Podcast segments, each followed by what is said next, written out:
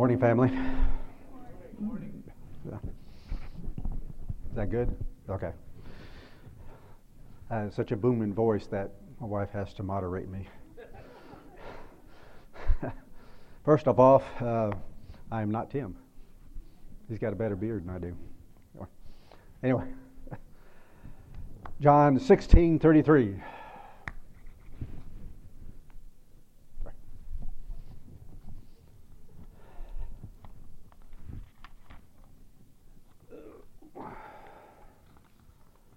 you to follow along, it's also in your bulletin or your handout or whatever they're calling it these days.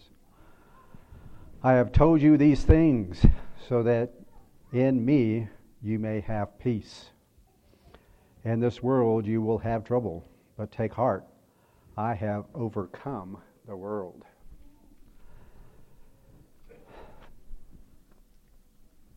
There's a lot of reasons why I have picked this particular topic.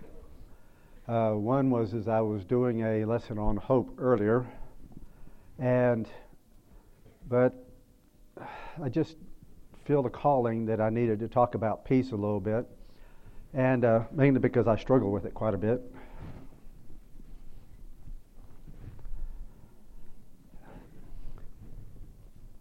So when I look at the scripture, I go like, peace. That's a tough one for me because the more I study it, the you know, like other things, the more you study it, the more you don't understand it, kind of thing.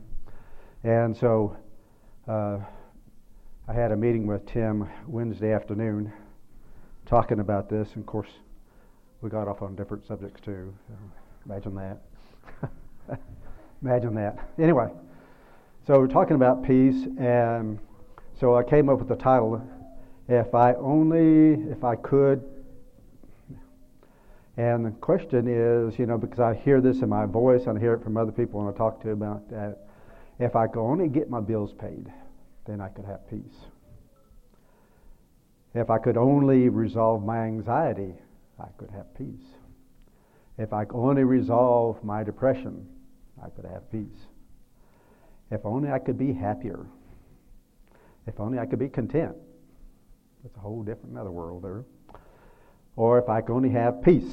You know, one of the things that we know when we see, when we look at our world, especially, you know, I'm in that time period in my life where I can grumble about stuff because I call gripey old man talk. So that's what I title it anyway. But you know, there's things in politics, there's things in money, there's things in friends and family, church, school, on and on and on. So just like to have some peace be nice to have some peace.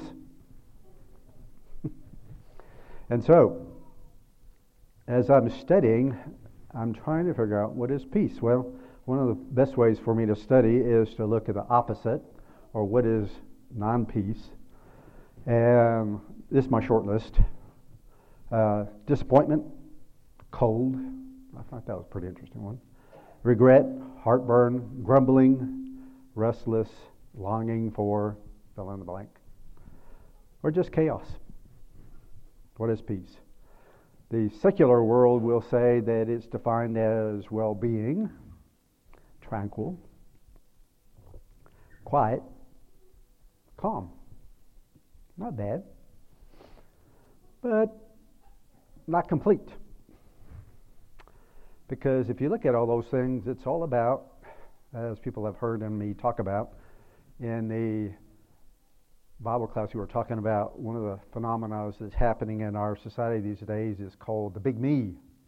Of course, everybody, yeah, pulled it in there too. Again, imagine that. So I get hooked up on certain things. So, the big me is it lately. So, but it's the big me, and it's about the self. It's about my self-contained bubble here. And so, if you want to go into a deeper meaning of all this, is seen in biblical meaning, the meaning that goes beyond self, a relational peace with God. Because He's got your back. A state of appreciation, state of wonder, state of awe, state of faith, hope, completeness, and wholeness. If you will follow along with me, go to John 14. John 14. Starting with 25. And we'll go to 27 for the time being. John 14, 25 through 27. All this I have spoken while still with you. But the counselor, the Holy Spirit, whom the Father will send in my name, will teach you all things and will remind you of everything I have said to you. Peace I leave with you, my peace I give you. I do not give to you as the world gives. Do not let your hearts be troubled, and do not be afraid. Well, as I was pondering that scripture and looking forward to what John 15 says, my mind goes, luckily, in a sometimes my associations in my head are kind of weird, so but this time it didn't do so weird. So then I go to, when I look at that, I look at the Holy Spirit, which has been given to me, okay, for my peace. And then I look at Galatians 5 22, a familiar passage that we sing.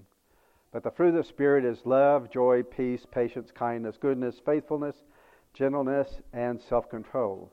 Against such things there is no law. Those who belong to Christ Jesus have crucified the sinful nature with its passions and desires. Since we live by the Spirit, let us keep in step with the Spirit. Let us not become conceited, provoking, and envying each other. I like that part because when I was talking about hope earlier, one of the things that I got out of that lesson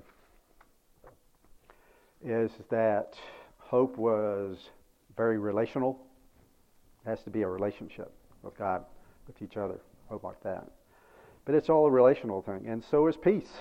But the last thing I liked about the the study in hope was is that it's a very active process. It has to be something that I have a plan for, something that's pushing me forward because that's what hope is. Looking like that, you know. And one of the things that, uh, if you heard me talk before, um, there was a guy named Viktor Frankl who was an Austrian psychiatrist who was in the concentration camps, several of them, as a matter of fact. And he wrote a book called Man's Search for Meaning. He's one of the few people like that who developed a therapy that included spirituality, called logotherapy, by the way. Anyway, he was trying to figure out how could people be at peace of where they were in that horrible situation and still looking forward to something? Search for meaning. And he found out people who had hope that they were going to, or they had a peace about them because they know this is where they were going.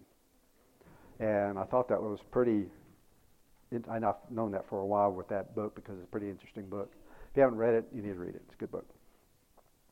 But the whole idea is that there's an active process in order to have the peace.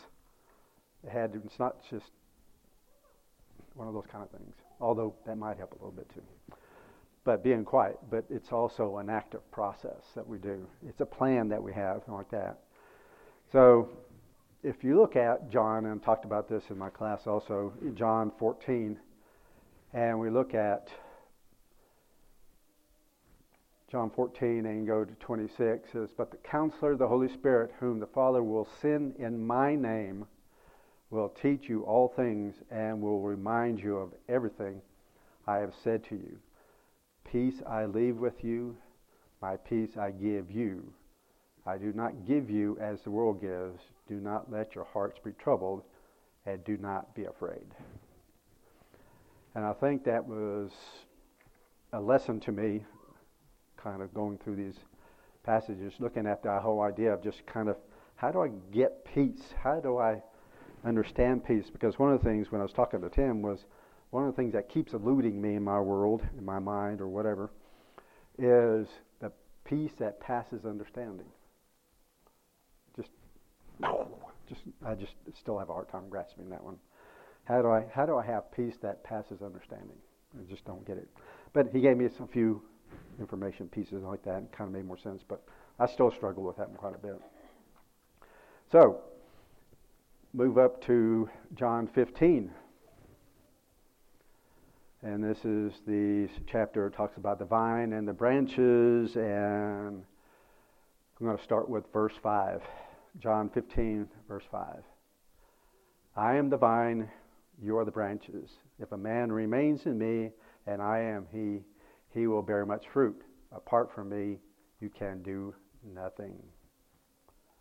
If anyone does not remain in me, he is like a branch that is thrown away, withers. Such branches are picked up, thrown into the fire, and burned. If you remain in me and my word remains in you, ask whatever you wish, and it will be given to you. This is to my Father's glory, that you bear much fruit. We just talked about fruit. Showing yourselves to be my disciples. As the Father has loved me, so I have loved you. Now remain in my love. If you obey my commands, you will remain in my love, just as I have obeyed my Father's command and remain in his love. I have told you this so that you may have joy may be in you and that your joy may be complete. What's grabbing me again out of this whole thing when we talked about hope and peace and all that kind of stuff is the idea of a relationship with God. You know, up, upreach, inreach, outreach. Tom, Tim's been talking about is this relationship that, in order, if you look at all the fruits of the Spirit, they're all very relational. It's about relationships. It's not just about myself. It's about my relations with God, my relationship with my family. And you look at that, it makes a whole lot of sense. So, moving along. Sometimes I get stuck in a. As Janine very well knows, yeah. So there was a saying in uh, I used in my class earlier, and it says, "As Christians, we never have the option of giving up hope." And when you look at the scriptures, yeah, hope's given to you as well. He just gives it to you. So how can you not? You know, you have to keep, you have to hang on to it. It's an option. You know, you can't give it up. Philippians 4:13. Go to Philippians 4:13.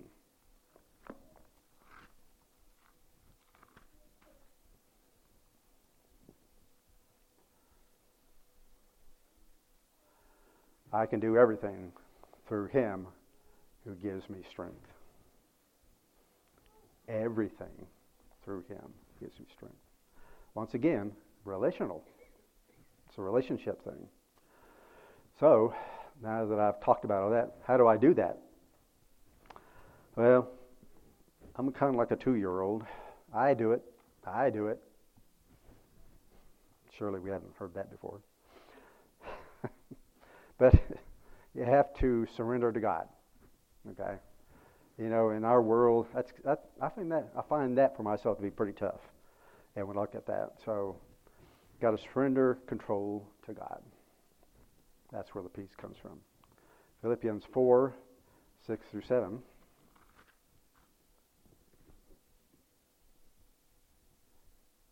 Do not be anxious about anything, but in everything, by prayer and petition, with thanksgiving, present your request to God. And the peace of God, which transcends all understanding, will guard your hearts and your minds in Jesus Christ.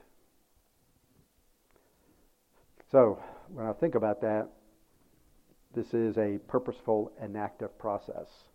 So, in order to gain peace, I have to surrender, which for some of us in the secular world, that doesn't make sense because one does not go with the other kind of thing. Because the whole idea of peace in the real world is, you know, somebody's got to win, somebody's got to lose kind of thing, you know. Well, for the purpose of active process, as we go on with, we're still in Philippians 4, 8 through 9, says, Finally, brothers, whatever is true, whatever is noble, whatever is right, whatever is pure, whatever is lovely, whatever is admirable. If anything is excellent or praiseworthy, think about such things. Active process. Whatever you have learned or received or heard from me, active process, relationship, or seen in me, put it into practice, active process. And the God of peace will be with you. So I have to exercise that. Ephesians 4, so just so you know, Ephesians 4, which talks about unity in the body, 3 through 6. This really, really grabs me like that. Make every effort to keep the unity of the Spirit through the bond of peace. There is one body, one Spirit, just as you were called to one hope when you were called. One Lord, one faith, one baptism, one God, and Father of all, who is over all and through all and in all. Once again, purposeful and active process. And why? Because I can go back to John 16:33 and it says, "I have told you these things so that in me you may have peace. In this world you will have trouble, but take heart, I have overcome the world." Life can be hard sometimes. We know that. But would you look at Romans 5, it talks about suffering like that, perseverance, building character, and all that kind of stuff. James 1, same thing, refining the process, all that kind of stuff. It's all part of the process we're going through. So what are some practical ideas for this? One is is prayer going through prayer. 1 Thessalonians 5. Go to that one if you want to follow along. 1 Thessalonians 5. Starting with 17. Pray continually. Give thanks in all circumstances, for this is God's will for you and Jesus Christ. Do not put out the Spirit's fire. That one really got me. Do not treat prophecy with contempt. Test everything. Hold on to the good. Avoid every kind of evil. It's relational kind of thing. 1 Thessalonians 5 17. When I was reading that, you know, I've heard the pray continually part numerous times. I've seen give thanks in every circumstance every time. But somehow I did not pay attention to the part of do not put out the Spirit's fire. Ouch. Ouch. Okay. Because, yeah, glad I didn't make, yeah, of course. Yeah. So, once again, active process, relational, when we're talking about those things. Prayer is with such depth. When we talked about hope, we talked about deep conviction and things like that. Other things you can do meditate on the scripture. So, once again, John 16 33. I have told you these things so that in me you may have peace. In this world you will have trouble. But take heart, I have overcome the world. Write it down many times as you want to. Repeat it, repeat it, repeat it, as I have done. And the whole idea is just trying to absorb it. So, family, repeat after me. I have told you these things so that in me you may have peace. In this world you will have trouble. But take heart, I have overcome the world. I'll do it, Tim. Can I get an amen? Okay. Yeah. Meditate on Scripture. Listen to the worship music. You know, some people have this on a playlist like that. Listen to that over and over again. Uh, in my former life, when I was at a clinical site, I was going through a lot of turmoil in my life, things like that. And aside from Janine and mentors and like that, one of the things that was really comforting that would bring me and center me back on my peace was listening to certain music. You know, and before that, you know, I was listening to all kinds of different types of music and uh, not worship music, all kinds of types of music. But I started listening more to worship type music, and uh, I finally got a real comfort out of that whole thing, like that. The other one is because, you know, when you're seeking peace, and you look at John 15 vine and the branches thing. That's us. Okay? And the other thing I have is seeking the comfort of others. This is what family does, okay? You seek the comfort of others, just like we do with hope. There's times when you feel the need for some help with your hope. Sometimes you have energy you can help people with their hopelessness like that. Seeking comfort of others, I think, is a great way to have peace. You know, um, one of my friends in Temple was talking about, you know, we sing that song in the cleft of a rock, like that. He showed the actual biblical example of what that meant, and I thought, well, that's pretty cool. It was just a hollowed out part of this gigantic, huge boulder thing where people would kind of go inside this little carved out place and all the enemies couldn't see them anymore, cleft of a rock. And that was extremely helpful during that time period like that because when things are going like that, go, I'm in the cleft of a rock. so, anyway, so, you know, when you have peace, it really helps. But, you know, that's what we're here for, is to help people with their peace, help them with their comfort, give them hope. So, if you have such a need, elders will be in the back, right there, and they will give comfort. If you want to come forward, we'll give you comfort. So if you have a need, please come while we sing our song.